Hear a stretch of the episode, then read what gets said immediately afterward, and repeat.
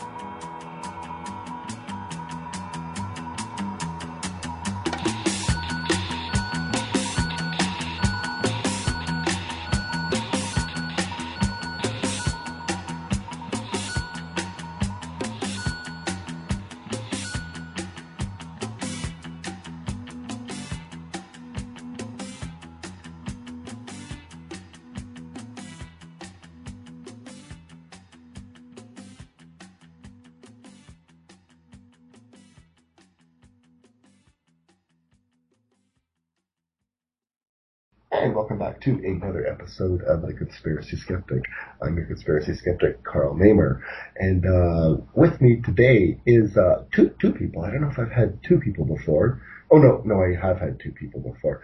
But um, uh, two males, this would be actually a, a change. Uh, I've got Tom and Cecil from Cognitive Dissonance Podcast. Hi, guys. Hey, sausage Karl. party!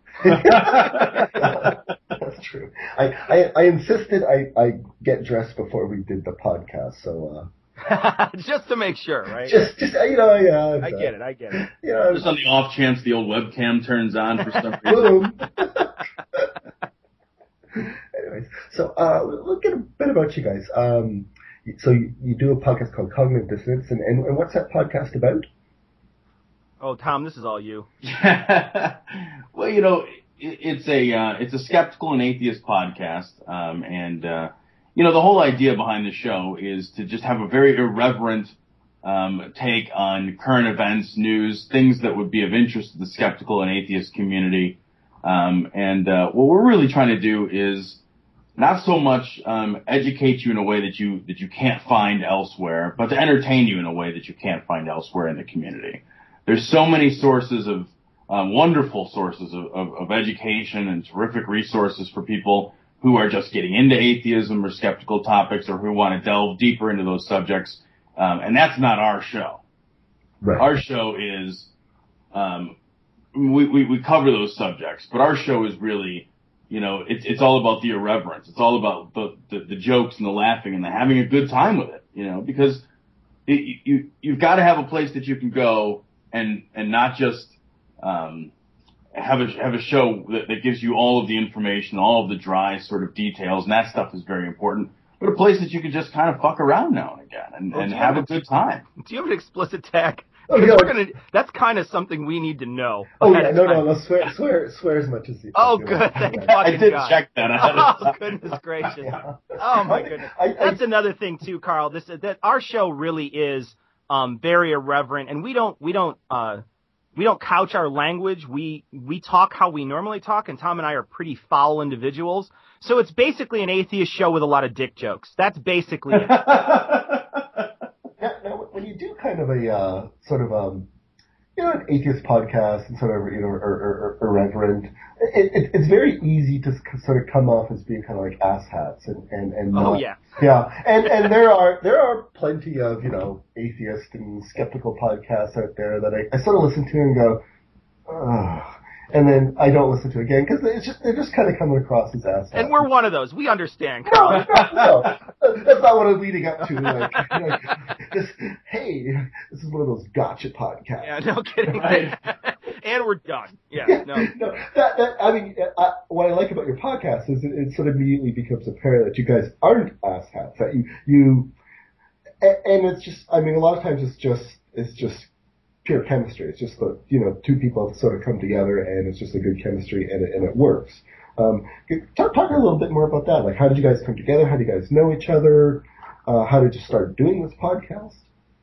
Well, we met. Uh, Tom and I met in junior college before we both uh, um, shipped off to regular college, and uh, and we've been friends pretty much ever since. And this was this has got to be over. It's over a decade at this point. We've been friends, um, and we just we just you know we hit it off. We both sort of had a lot of similar mindsets when it comes to politics, when it comes to atheism, when it comes to skepticism.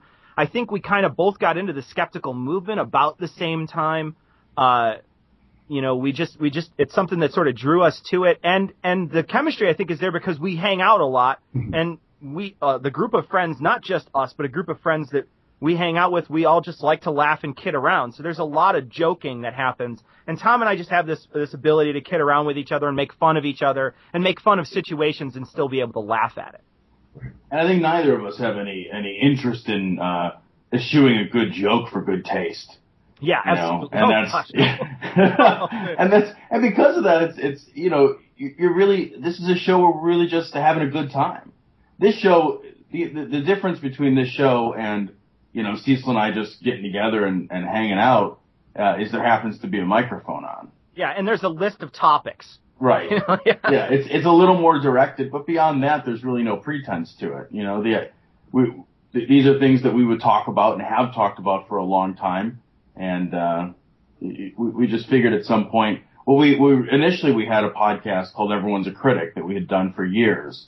Um, we started that in 2007, and uh, we did that up until very recently, where we broke apart Everyone's a Critic um, into two shows. Everyone's a Critic used to do uh, movie reviews and then news and politics, and then the news and politics just naturally because of our our interest um, started to go the skeptical and, and atheist route pretty readily, pretty quickly into the show. And uh, the show really was two shows. We never admitted it for God four or five years. Yeah, yeah. And uh, finally, the show was getting out of hand in terms of, of the length of the show. It was coming up on like two hours sometimes on an episode.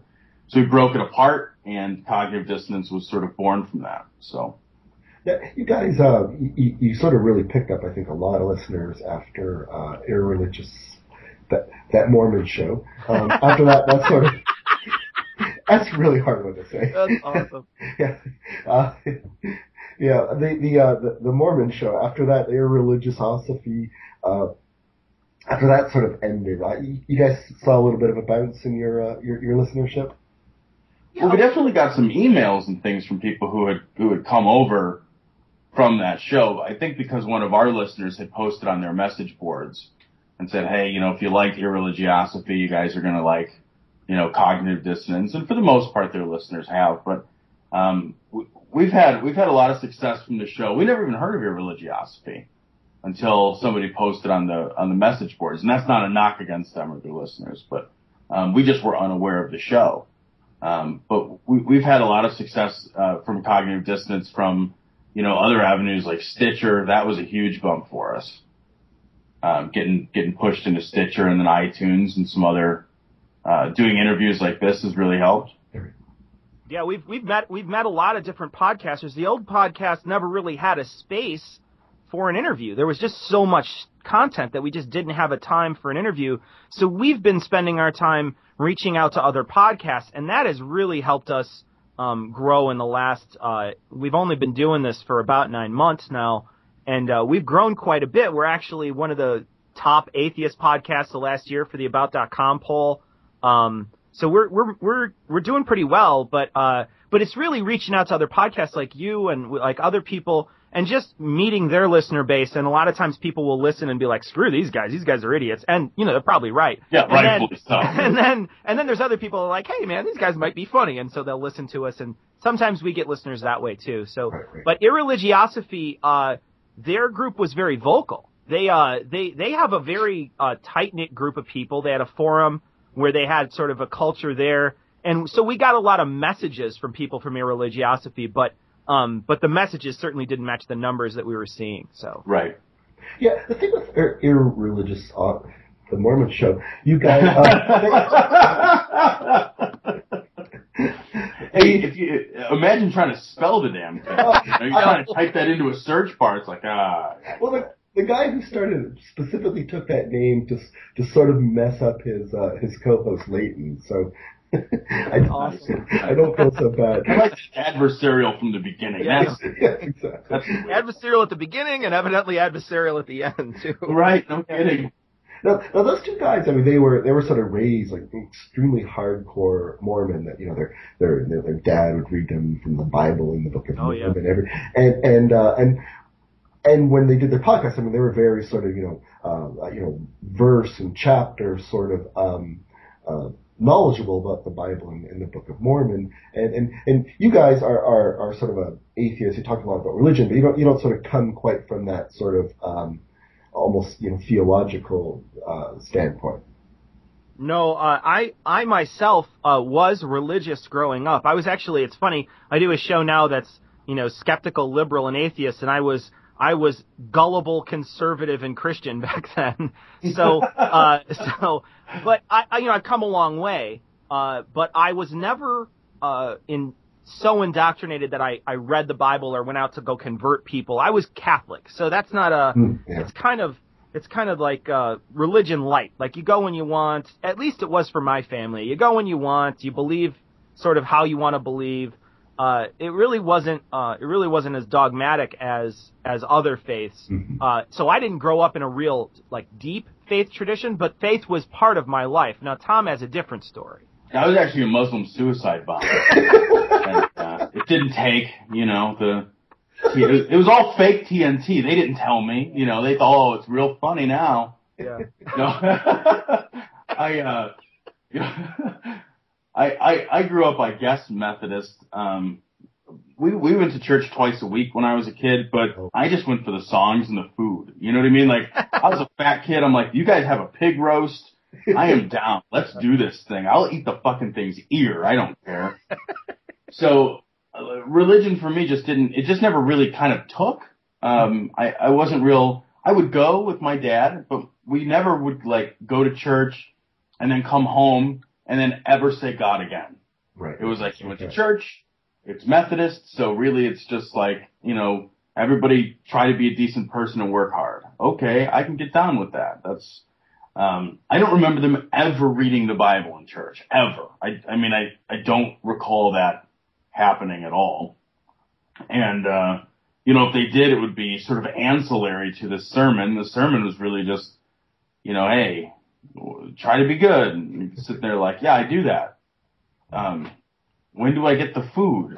Can we get back to the food and the singing of songs? I like that part. I'm seven, you know, like Yeah. I just, I just want some fucking grape juice and bread. I, I haven't had breakfast yet.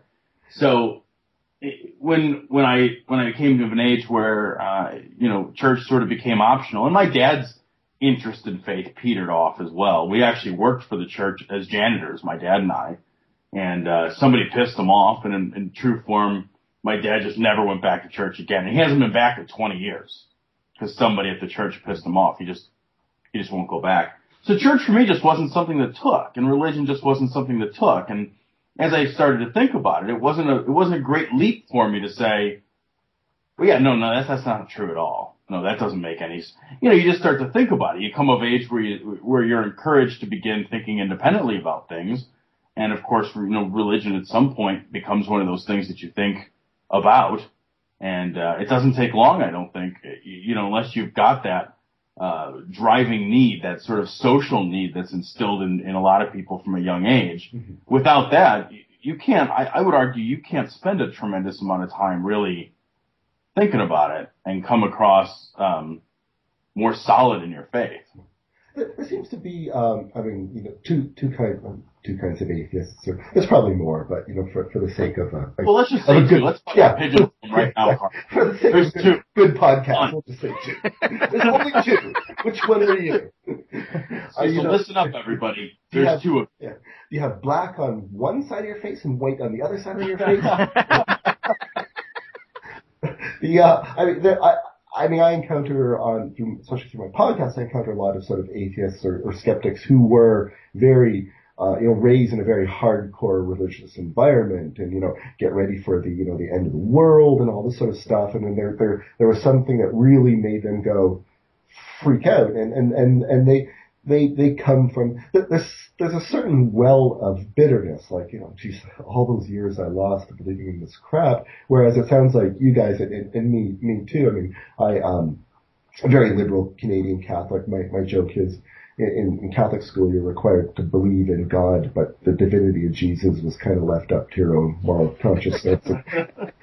but uh, you know, like it sounds like you guys that you just you know you, you there was a religion you went to on Sundays. God, Bible is never mentioned at home, and it just it just kind of you know as you grew up, it's like you stop believing in Santa Claus and and, and the Tooth Fairy, and the, you guys don't feel a lot of like bitterness or anything like that, do you? I I don't feel any any personal bitterness. Um, I feel a lot of um, I don't think bitterness is the right word, but I, I feel a lot of uh, distrust and disgust of the way that um, religion has entered the public sphere and dominates the public sphere. Um, but as far as my personal life, no, not at all. I mean, it's a non-issue in, in my house now. It's, um, you know, religion wasn't a big issue for me growing up, and it's a total non-issue in our house now. It's not like we ever sit around and say, "Oh, geez, you know, I'm so concerned about, you know, what if I'm wrong?" I mean, mm-hmm. that's never that, that, I can't even I can't even imagine that coming up in my house. That's bizarre to me to even contemplate. See, see, so how do you? you yeah, uh, you know, you know I, I'm the same. I feel the same way. Uh, there's uh, there's there's obviously some some outrage that comes out when when you talk about politics in this mm-hmm. country because for some reason uh, we say that there's separation of church and state. At least part of the population of our country says there's separation as church and state, but there really there's a lot of people that are pushing for a uh, a Christian nation. They always talk about how the, the, our nation was founded on Christian principles. So you have this this uh, sort of back and forth that happens in the public sphere in our country that is just um, in a lot of ways baffling, but then also ang- it just brings out a lot of anger. You have Rick Santorum who really wants a Catholic Sharia law in our country. If he were elected, uh, he has a lot of different crazy ideas. Um, that guy's, you know, he is perfectly unbalanced at this point. Yeah. I have no idea why anybody would vote for him. But we have we have a lot of religion in the public sphere that I can get angry about. I don't have. Uh, my wife is actually uh, a believer. She's a universalist, so it's a really light mm-hmm. sense of uh, of it's not. They don't follow a lot of doctrine or whatever. And, and I actually met my wife through talking about God. So our first conversation was about me being an atheist and her not being. So uh, so we, you know, I, I, I've seen belief and I, I, I live around people that are, that believe and, and I don't ever have any, any ill will towards people who believe. I just don't want anybody to push their beliefs on me. I want, I want, uh, we'd say this on our show all the time that the lowest common denominator of re- religion is is uh, atheism or secularism, where there is no religion. You just pretend religion doesn't exist in the public sphere, and that's what we that's what we try to push for all the time. Uh, now, now, I my podcast, I always ask, I call it the, the Korean questions. I, I, lived in Korea for four years, and, and before Koreans can talk to each other, they're, they're like modems that have to sort of negotiate. And, and, and Do they make those okay. sounds too? They're like, This I, is great. I've learned there's two types of atheists, and Koreans are modems. This has been the. I'd like to apologize to all the Koreans. I, I did develop a theory that Koreans they, they they they talk to each other via some sort of chemical means that, that they, they pheromones. yeah, they just they just seem to know things, and you're completely left out of the conversation. And it's like, what? There's a there's a school trip tomorrow. I, in my case, what they would know is Korean. You know, that would be.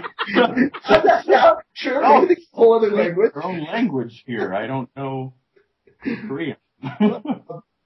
But before Koreans can talk to each other, they have to sort of find out their each other's social standing. Who's older? You know, what job do you do? Are you married? Do you have children? And, and once they kind of find out where they are in the pecking order, then they know how polite or how rude they can be to the other person. So, like, you have to sort of ask, uh, you know, are, are, how old are you are? Are you married? Do you have children? And uh, how and what what do you do for a living? So if it's not too personal, could I could I ask you guys those Korean questions? Or how old you are? I, I, Cecil mentioned he was married. Uh, do, you, do you have children? What do you do? How old are you guys, etc. I'm I'm uh, I'm going to be 39 in July, so I'm nearly 40. I'm cl- I'm closing in at this point. I'm, I'm about 34. Um, I'm married. I have a child, uh, five year old boy, and uh, I actually work in real estate, um, despite all my best efforts. I work I work at a university, and I am also uh, I am married, but I have no children. And, I, I can send my W twos to you. Yeah be a great way to do it, though. I mean, you just yeah. wear it like a pin. You know, right. you just wear I would that. actually have like a sandwich sign. You know, that just has. I mean, fuck it. If it's pecking order, let's let's just get that yeah, shit done. Yeah, like yeah, just broom that shit. Yeah. Cool. Okay. All right. And uh, uh, do, do you guys have a favorite conspiracy? Well, I think the one that we um, that, that we enjoy bagging on, the one that, that gets us really kind of uh, kind of laughing and kind of angry are the sort of the sort of natural cures. Mhm. You know, the uh, uh, Kevin Trudeau style. Uh, you know, here's some shit they don't want you to know about. Um, we did initially a long time ago and uh, Everyone's a Critic. Um, I was watching this uh, this commercial for detox foot patches.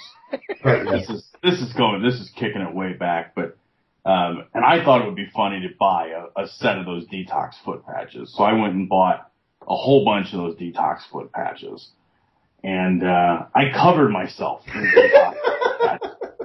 Like I just put them fucking all over myself, um, and then I just got one a little bit wet and put it in the bathroom, and uh, we actually have some pictures from our, our old website of me sort of laying about with detox foot patches on my chest and back and had him on feet his, and- over his nipples at one point. it's like it's not a, it's not a pretty picture. It's- no, kind of no, one of those it's- not safe for life pictures. Yeah. Like you look at it and you're like, I don't know that I want to see any of this stuff ever again. Because you know, I mean, you know, uh, I I I fall in the same category.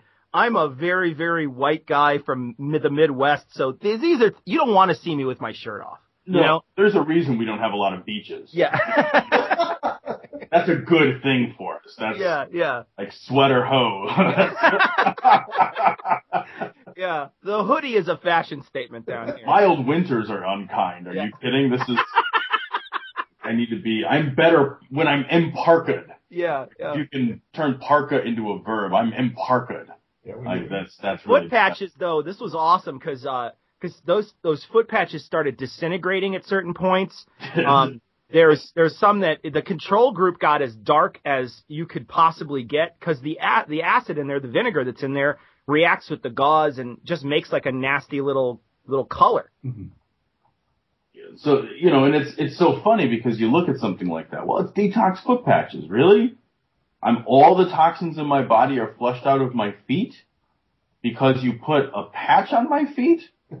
like, were I to believe in toxins, which I do not, but were I to think that there are just random, undifferentiated, and unnamed toxins floating aimlessly about my system, causing all manner of ill will. So were I to buy into that argument, what what, what is it about my feet?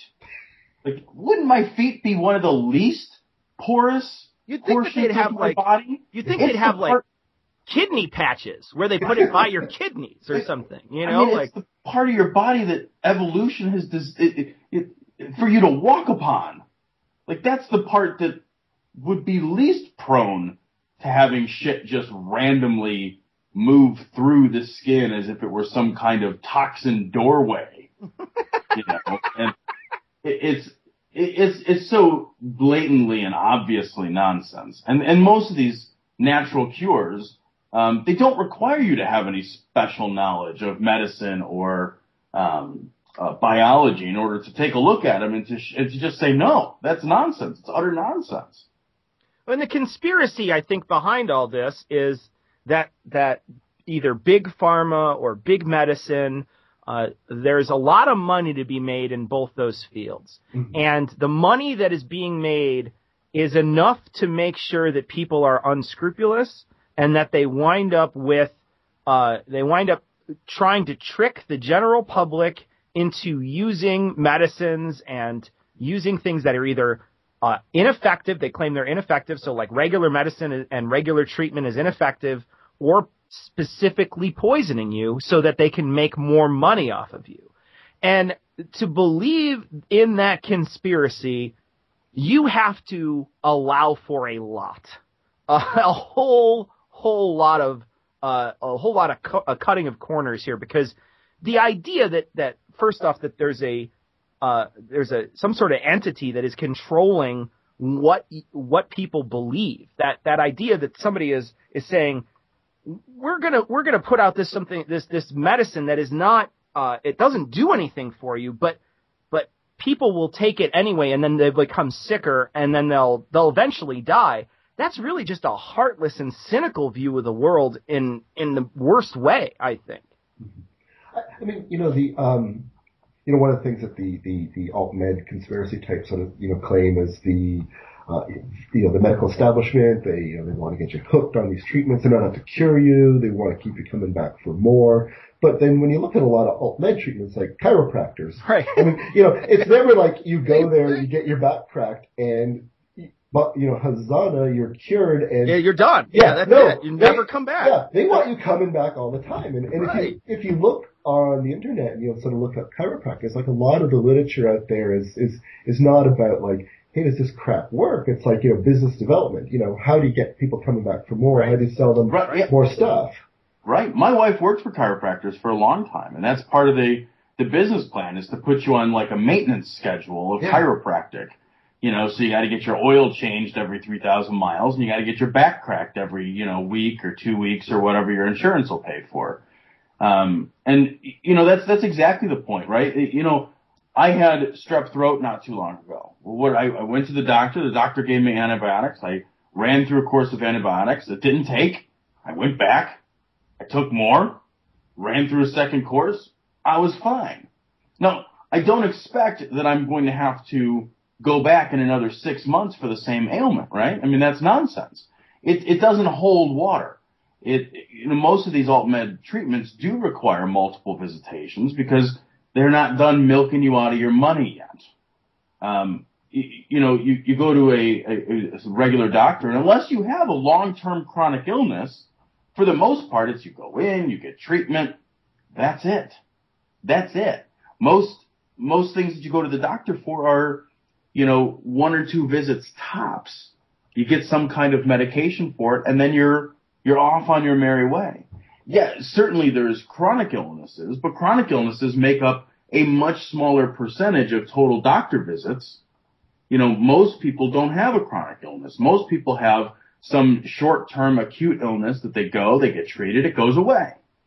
But you go to alt medicine for, you know, even a, an acute illness and what happens? You've got, you've got, uh, something that's going to naturally go away within 10 to 21 days or what have you on its own. Right. You go, you get some treatment, it goes away. You were also getting treatment. You fucking mix up correlation with causation. You, you attribute the getting better to the alternative medicine therapy rather than just, hey, this particular illness, this acute illness has a lifespan of about X number of days. X number of days has passed. I got better on my own. Now, whatever you were doing in the alt med community, that has now gained in your mind some kind of special significance. It has, it has garnered for you some kind of anecdotal proof. And now you'll go ahead and get involved in their maintenance plans and buy their supplements and get your back cracked every week. And what are you getting out of that? You're, you weren't in ill health before. You were then in ill health. Now you're better, but you just, it's fucking homeostasis. Yeah. I, I'm, I'm on this um, uh, consumer sort of website called called Yelp. I don't know if you guys ever heard of Yelp. It's kind of like Facebook, but you know we review restaurants and Sure, right, that, right. that sort of stuff. And it, it's a lot of fun, and it's a big community. And and there's a sort of a talk board, and people can ask different questions. And, and someone wanted to know like where can they get um, uh, you know hair testing. He, guy thought he had some sort of mercury condition or something, and, and and so I sort of looked that up, and I I found out oh this this you know hair analysis is just kind of crap, and and so I pointed to him a, a site where they you know they took um, hair analysis and they took it to different naturopaths. And and six different naturopaths all came back with six completely different diagnoses and Of course they do. yeah, and, and so I pointed this out to him, and and he kind of hand waved it away. Now, what I found interesting is on this review site, if someone said, "Where can I go to a good mechanic to get my car fixed?" and if I said, "You know, look, they did a study. Uh, there's a place in Canada called Canadian Tire, and uh, uh, you know, if you got your car fixed at Canadian Tire, they took, you know, they took a car in and six different mechanics at Canadian Tire all had six different opinions.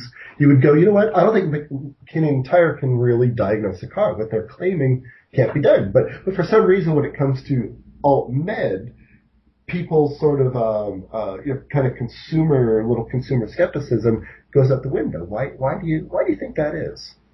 we have we have some some theories. I know Tom has some theories on this, but I'm often baffled by that, Karl. Uh, you know, if your if your TV is on the fritz, uh, you don't you don't call the TV repairman and say, "Well, my TV isn't working," and he's like, "Oh, well, it's the Flurgendorp And you're like, oh, okay, well, I'm just going to pour some fucking apple cider vinegar on it. and uh, we're going to see if that works.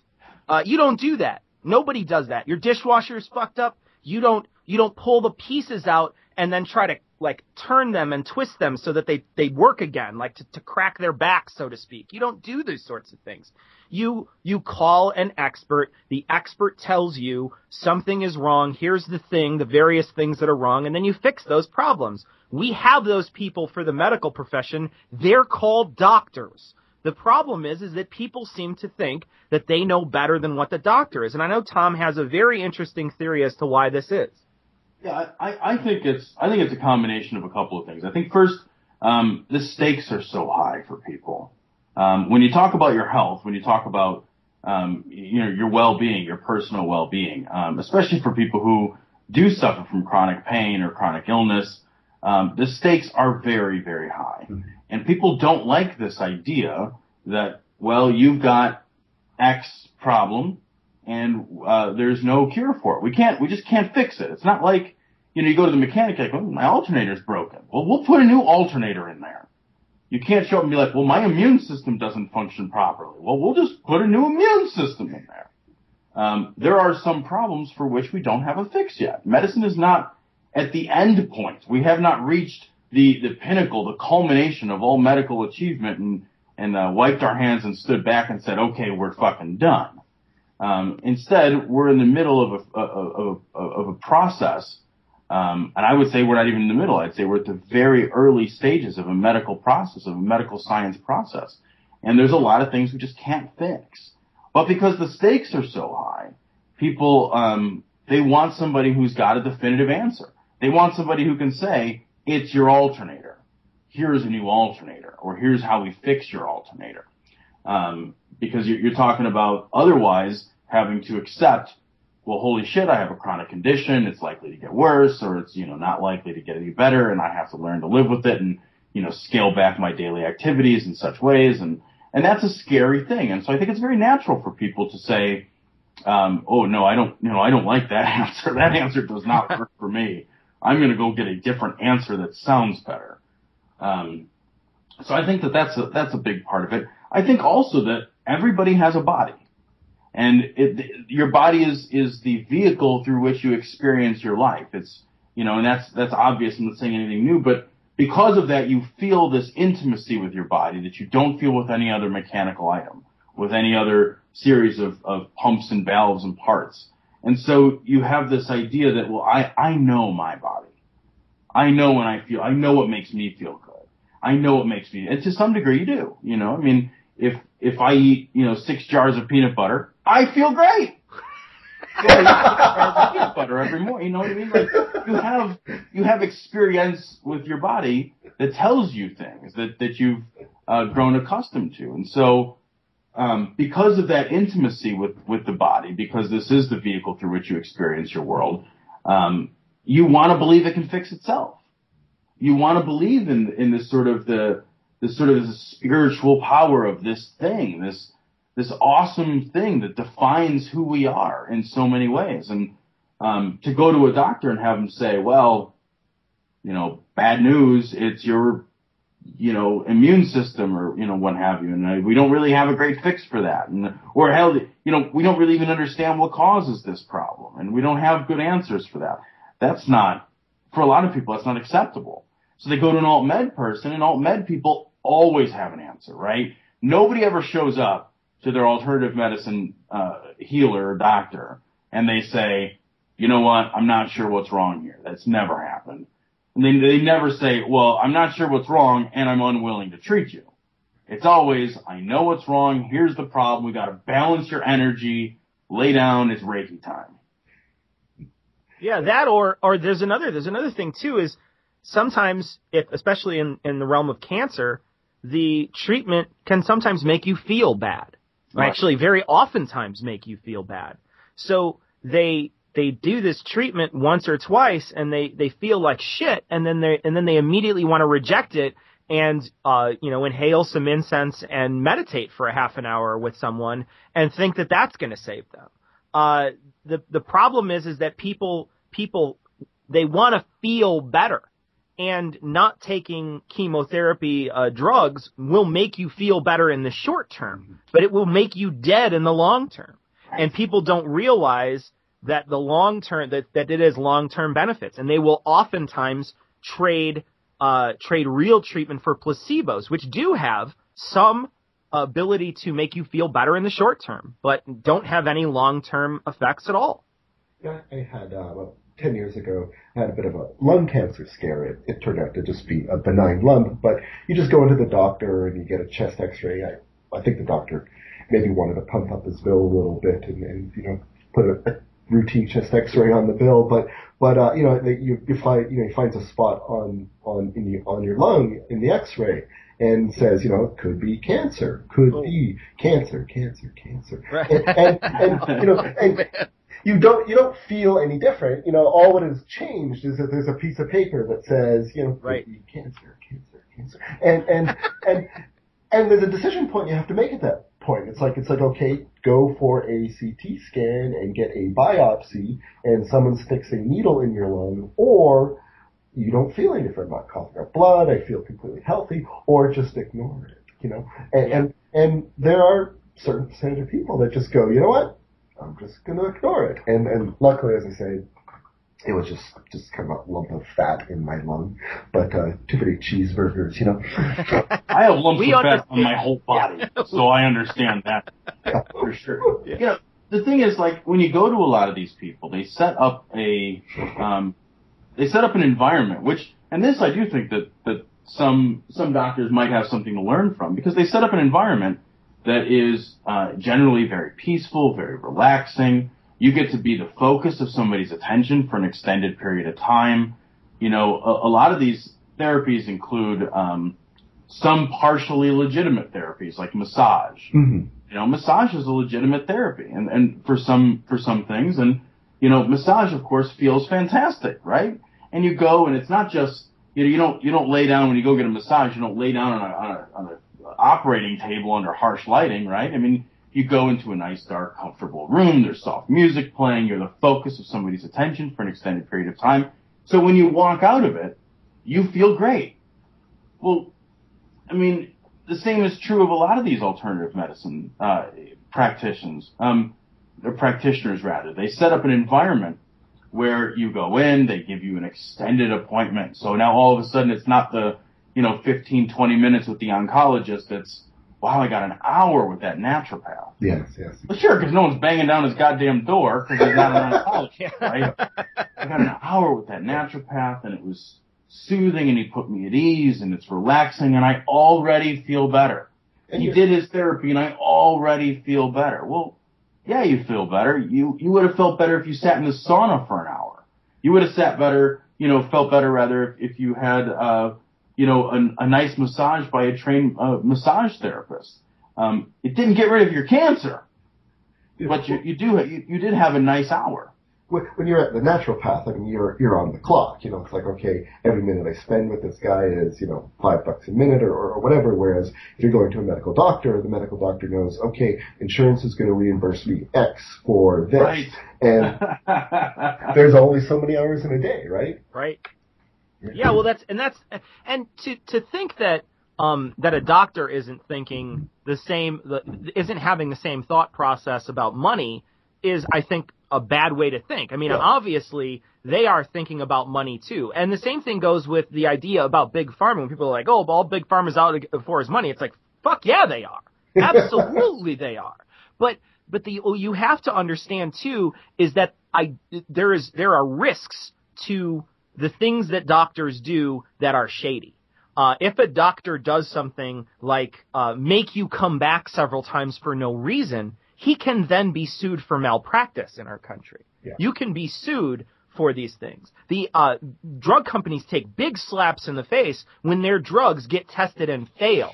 They take huge losses and hits. Um, Vioxx is one of the examples where Vioxx gets uh, gets tested by somebody and it gets proven that it actually uh, it, it's it's bad for your heart, it's bad for heart attacks, and suddenly it's pulled off the off the shelves. That's a bad thing for the pharma, pharmaceutical companies. They want to avoid losses like that. Doctors want to avoid being taken to malpractice uh, malpractice court. So there's these safeguards put in place. The problem is, is that the alt med people have no safeguards. There's No. nothing.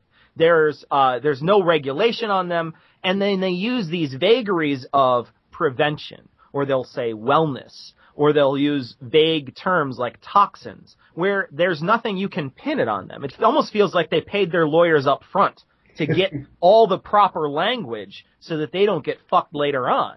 And so they're they're I mean they're obviously both out for money, but one of them has safeguards and one doesn't. Yeah, I mean, it seems like uh, too, like you know, sort of in the in the public sphere, if you sue a doctor for malpractice, I mean, that's Uh, you know, that's you're you know you're you're you're really winning something. But if you know if oh you know if you're suing a, a naturopath, and then it, it's like it's it now it's just a clash of worldviews and and Yeah, you're beating up on the little guy too, Yeah, right? Like I'm exactly. just a naturopath. You know, fuck that noise. These guys make a lot of money. yeah they And- do. I don't have a problem with them existing. I don't. All they need to do is do the same thing that any other responsible medical practitioner does, right? Prove your therapies work. If you want to go get Reiki or you want to go um, take supplement X, great. I am I am down with that. Let's do it. But let's have an established control group. Let's set up an experimental model that can be reproduced. If they work, if these things really work, there should be no resistance, no resistance at all to, to saying, okay, well, let's, let's set up a good study. Let's reproduce it. Let's publish our results. Let's get the, you know, these results in a, in a, in a peer reviewed journal. Let's let them reproduce it. And then fine. That enters now the canon of accepted medical theory and accepted medical practice. The thing is that these things don't work. If they did work, they would have already done that. Because people are looking, look, every, every kid who comes out of, of med school and is working in a lab, you know, who's not working in, uh, in clinical practice, but is working in labs, who's working for pharmaceutical companies, bio, uh, biotech scientists. These guys are all looking to make a name for themselves, all of them. They, they, they want to be the next, the guy who finds the next big thing. That makes or breaks your career. If you're the guy who invents the cure for cancer, it doesn't make any difference if the cure for cancer is six cucumbers an hour, right? that means nothing. If you're the guy who first published that shit, you cured cancer. You're rich, there's statues erected in, you know, every town square across America. They name every baby for like six years after you. You make all the money. Just all of it. They're just like, how much money? I'll just take all the money. You know, if you do things like that, it doesn't make any difference what the cure is. Yeah. All you need to do is be able to demonstrate it, prove it the way that we've established. The scientific method works for a reason. You know, it's, it's the best way to learn about the world that we've come up with. If there was a better way, I'd be down for it. You know, It's- let's go ahead. It's just such nonsense to think like, well, oh, you know, big pharma doesn't want, you know, they're holding back the, they, they've really cured cancer and they don't want you to know that they've cured cancer because then they can't keep selling you chemotherapy and radiation treatments and just, they tell you all the time, you hear it all the time, follow the money, follow the money. It's like, well, I have, you- I would argue the same thing. Follow the money. Imagine if you're Pfizer and you're like, I've cured cancer. I don't have to tell you that it's all cucumbers. I don't have to tell you that. I don't have to. I don't have to tell you what's in my drug. That's it's right. patented. So they wouldn't care if it was cucumber juice. they're just like I fucking cured cancer. Our stock is going through the roof. I think, I think if I discovered the cure for cancer, I'm not going to Big Pharma. I'm going to R.J. Reynolds and all the tobacco industry, and I'm saying, I'm saying, boys, the bidding starts now. Because if Yeah, you, exactly. with every pack of cigarettes, you can you can package the cucumber cure for cancer. Like every government is going to be off your ass. I'm going to go to DuPont. I'm going to go to the asbestos industry. I'm going to go, gentlemen, yeah, that's the, sick. I love it. yeah. So uh, yeah, I mean, there, there, people don't. And, and the other problem too is it's, it's there, there's this idea that the the American medical system is the medical system of the world, whereas you go beyond America and you've got Canada and Sweden, where you have these public healthcare systems that that pay huge amounts of money, and and and at, at some point these these these public healthcare systems just don't want to be shoveling money to big pharma, right? Well, yeah. Well, I mean, one thing I wonder, uh, how prevalent, because you're you're Canadian, how prevalent is it? Uh, is the alternative medicine by you when you can get treatment at a re, uh, at least reasonable prices? Because down here, I think there is something to be said about making a choice on based on your dollar amount, right? Like this chemotherapy might cost thousands and thousands of dollars. Getting my back cracked isn't going to cost that much. So I might make a, a cost choice. Is that something that they consider up in Canada? Is that or in other places where they have socialized medicine? You know, that, that's that's that's a really good point, and I, I, you know, I can't really answer that. I mean, I know that, I mean, some people friends of friends seem to sort of be big into the, the alt med and always, you know, the sort of the crazy diets and the, those, those sorts of things. But, but would they would they would they turn down cancer treatment if they had cancer? I wonder. I, I, I would hope not, but I, I think I would hope not too. I would hope not too. Although, you know, Cecil, that's a great point, right? Because if you don't have to pay for medicine, you can get the real the real medicine, yeah. and then you can supplement with whatever brand of nonsensory that you want, and then you can choose which one worked at the end, yeah. I mean, or didn't work at the end. I mean, that's always the other sort of classic issue too, is that people will, you know, they'll go to their on- oncologist, but they're also doing the coffee enemas, and they right. they they get cured of cancer, and and it's not the not the the, the chemo and, and the, the targeted drugs, but it was the coffee enema. Yeah. Well, then there's also the detox idea too, right? Like people will say like, there's a preventative measure you can do, and it's detoxing and then they sell them these pills with a little bit of fucking stuff in them that makes your shit turn into rubber. And then they, they take us, and, and that's the craziest thing. You see these, uh, web pictures all the time. Those things are not safe for life too, by the way. You see a web picture of wellness where somebody takes a, takes a crap and there's a big long rubber turd that comes out of them. And you know, the thing is like, who craps in their fucking tub anyway? Like who does you know, like, nobody craps in their tub. Like I've never, cra- like uh, maybe when I was like a, a year old, I may have crapped in the tub, but since then that has not happened. But you know, they they do these things. There's some hucksters out there that will that will trick you into this, and the detox is for prevention, right? They're talking about preventing you from getting cancer. So like, oh, you'll never get cancer if you take my you know pills that turn your shit into a big rubbery mess. And that's what they do. And and there's a lot of things like that. There's a there's a supplement industry that's based off that. There's a, there's, they, they try to sell you juicers and apple cider vinegar and all these garlic, all these natural cures that aren't really cures. They're just natural preventatives to try to get you to say that you'll never get cancer if you juice, you know, a bulb of garlic into your carrot juice every day. Oh God. It, you also don't have friends, by the way, if you do right. that Although you, your vampire problems are Yeah. significant. you have friends, they just don't have a lot of, you know, th- those are your friends like that don't have like very sensitive noses, I guess, Yeah, because right, I would like hang out with somebody. the olfactorily deficient. Yeah, exactly. It's- and nobody, I, I, everybody wants to converse with me from across the room. I don't know what that's But I feel great. I just feel energized. Right, I'm just, right. I'm so full of fucking phytonutrients, I can't stand it. yeah. Uh, I'm, I'm fucking beginning to photosynthesize. That's how full of phytonutrients I am. I'm, I'm just taking my energy straight from the sun at this point. I've developed a chlorophyll system that's, uh, working wonders. I, the supplement industry, I think, is the biggest scam on the market, right? And, and all these, all these alt med people do, they all have the same methodology. I've, I've, I've encountered the same, uh, advertising methodology on all the sites that I go to. It's first they sell you fear, right? That's the first thing that they sell you, and they're very good at it. So they're going to sell you fear of a couple of things. They sell you fear of, of uh, aging and disease. Then they sell you fear of the uh, existing medical structure that's in place. Then once you're once you're afraid of getting sick, and then once you're afraid of conventional therapies, now they sell you their therapy Yeah. because they all have a therapy to sell. And it's oftentimes supplements, and supplements, at least in the States, and I don't know how it is anywhere else, because as an American, I actually deny the existence and importance of other countries. But It's it's I- part of it's part of what you go through. I mean, there's no other way to do it. it's now in the pledge. Yeah. It's actually in the Pledge of Allegiance. right at the end there. It's um, but they, you know, we have we have an organization called the FDA, and the FDA regulates actual medicines. You know, so they have they have to prove to be safe and effective to some degree. Um, and there's problems with that system, but they, they have to at least demonstrate that they are safe and effective. Um, supplements aren't held to any standard at all. They don't have to be safe. They don't have to be effective. They don't have to contain any actual ingredients. They don't. If it says a hundred, you know, milligrams of uh, echinacea, doesn't necessarily have to have a hundred milligrams of echinacea. If it's if it says echinacea is good to boost your immune system, they don't have to prove it.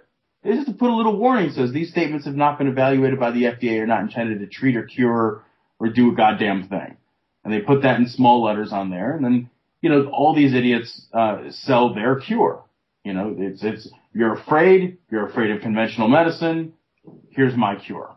Try my cure now. Only twenty nine ninety five. Yeah. or they or they sell you. Um, they try to they try to the the other thing that they try to sell you is that you know there used to be uh, people used to be much more healthy and they used to live longer lives and you know they used to do these natural cures and uh, and that's what was happening before medicine and everything was fine but now medicine is screwing everything up but that's if you look at the evidence that's completely false the idea that we used to live till the ripe old age of 35 and now we're living to be uh, double that is it's it's there's evidence that that shows that so they're not making they're not making the uh, correct claims when it comes to that stuff either. But they'll they'll try to give you this this idea that well our ancestors did this, so therefore yeah. it's valid.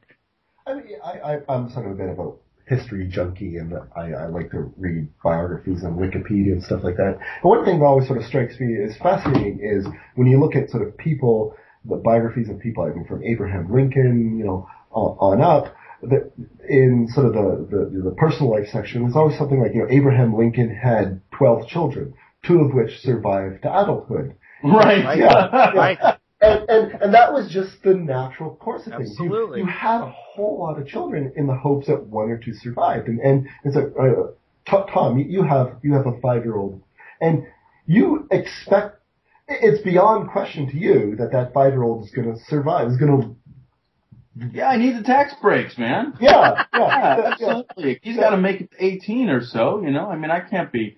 Yeah, of course it is because it's 2012. Yeah. Because I have and I live in a developed fucking country and I don't work in an industrial uh, plant and I don't work on a on a, a family farm or you know. Uh, stra- yeah, yeah, I expect him to live. It's I have every reasonable expectation at this point in history to expect him to live. And you know, Karl, it's funny you, you, you mentioned the like 12 kids thing. I'm looking right now. I'm in my office recording this. I'm looking at my family tree. My dad did a genealogical thing years back. And it's, it's exactly what you said. Everybody has dozens of kids, right? They're all Duggars. Everybody's a fucking Duggar. you know, they're just like shooting those things out right. like a Nerf gun. Sure. And, you know, then, then the tree just narrows. It's like, woo! Here's a dozen kids. And here's three kids that make it to seven you know. Yeah. And um, there's good reasons for that. I was I was reading this book uh, called The Science of Fear. It's a great book, um, and they have a long section on cancer. And one of the things that they mention is that um, you know cancer is a disease of aging. That vastly disproportionately, uh, people who get cancer are old. Old people get more cancer because cancer is a disease of aging. It used to be that a lot of people got stomach cancers um, because we didn't have you know, refrigeration, freezing. You know, the primary methods for storing food were canning and preserving and vinegars and what have you.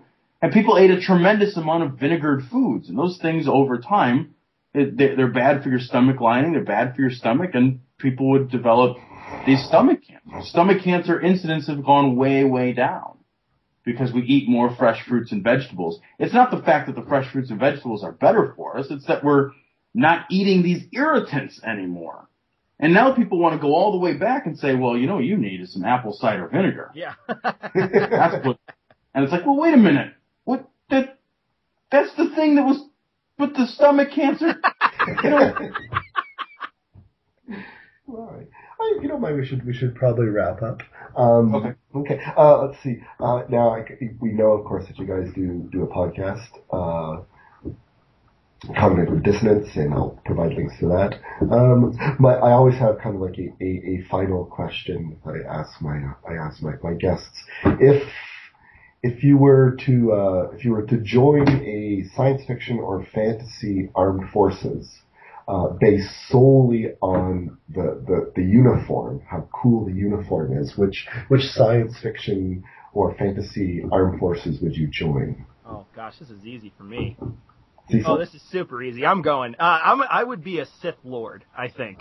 I think you have to go. I mean, first off, roomy clothes. I mean, around. You, know, you could let junk air out. Like you don't have to even. You could. You could freeball it in those robes. No one would know. No one would be any wiser. And the coolest accessory ever in sci-fi is the lightsaber. So I gotta go with Sith Lord on this one. All right, but, but, that, but that's Jedi as well. Like why? Yeah, sure, I guess, but you know, you, they don't have the cool colors. Like you got to go with the red lightsaber over the blue and the green. I that's think. true. That's true. Yeah. All right. And Tom? Yeah, I'd be an Ent. I mean, there's no real uniform at all. You get to be naked all the time. You get as big as you want. That's a sign of growth. Yeah. You're basically sleeping all the time. yeah. And Tom, you move at that speed anyway. I'm Like, already that's- glacially paced. Yeah. So I think if for for pure uniform, I'll wear bark and nothing else. All right, cool. Okay, well, thanks, guys, and, and enjoy the rest of your uh, your Sunday. Thank Thanks, you. Karl. Thanks for having us on. All right, bye bye.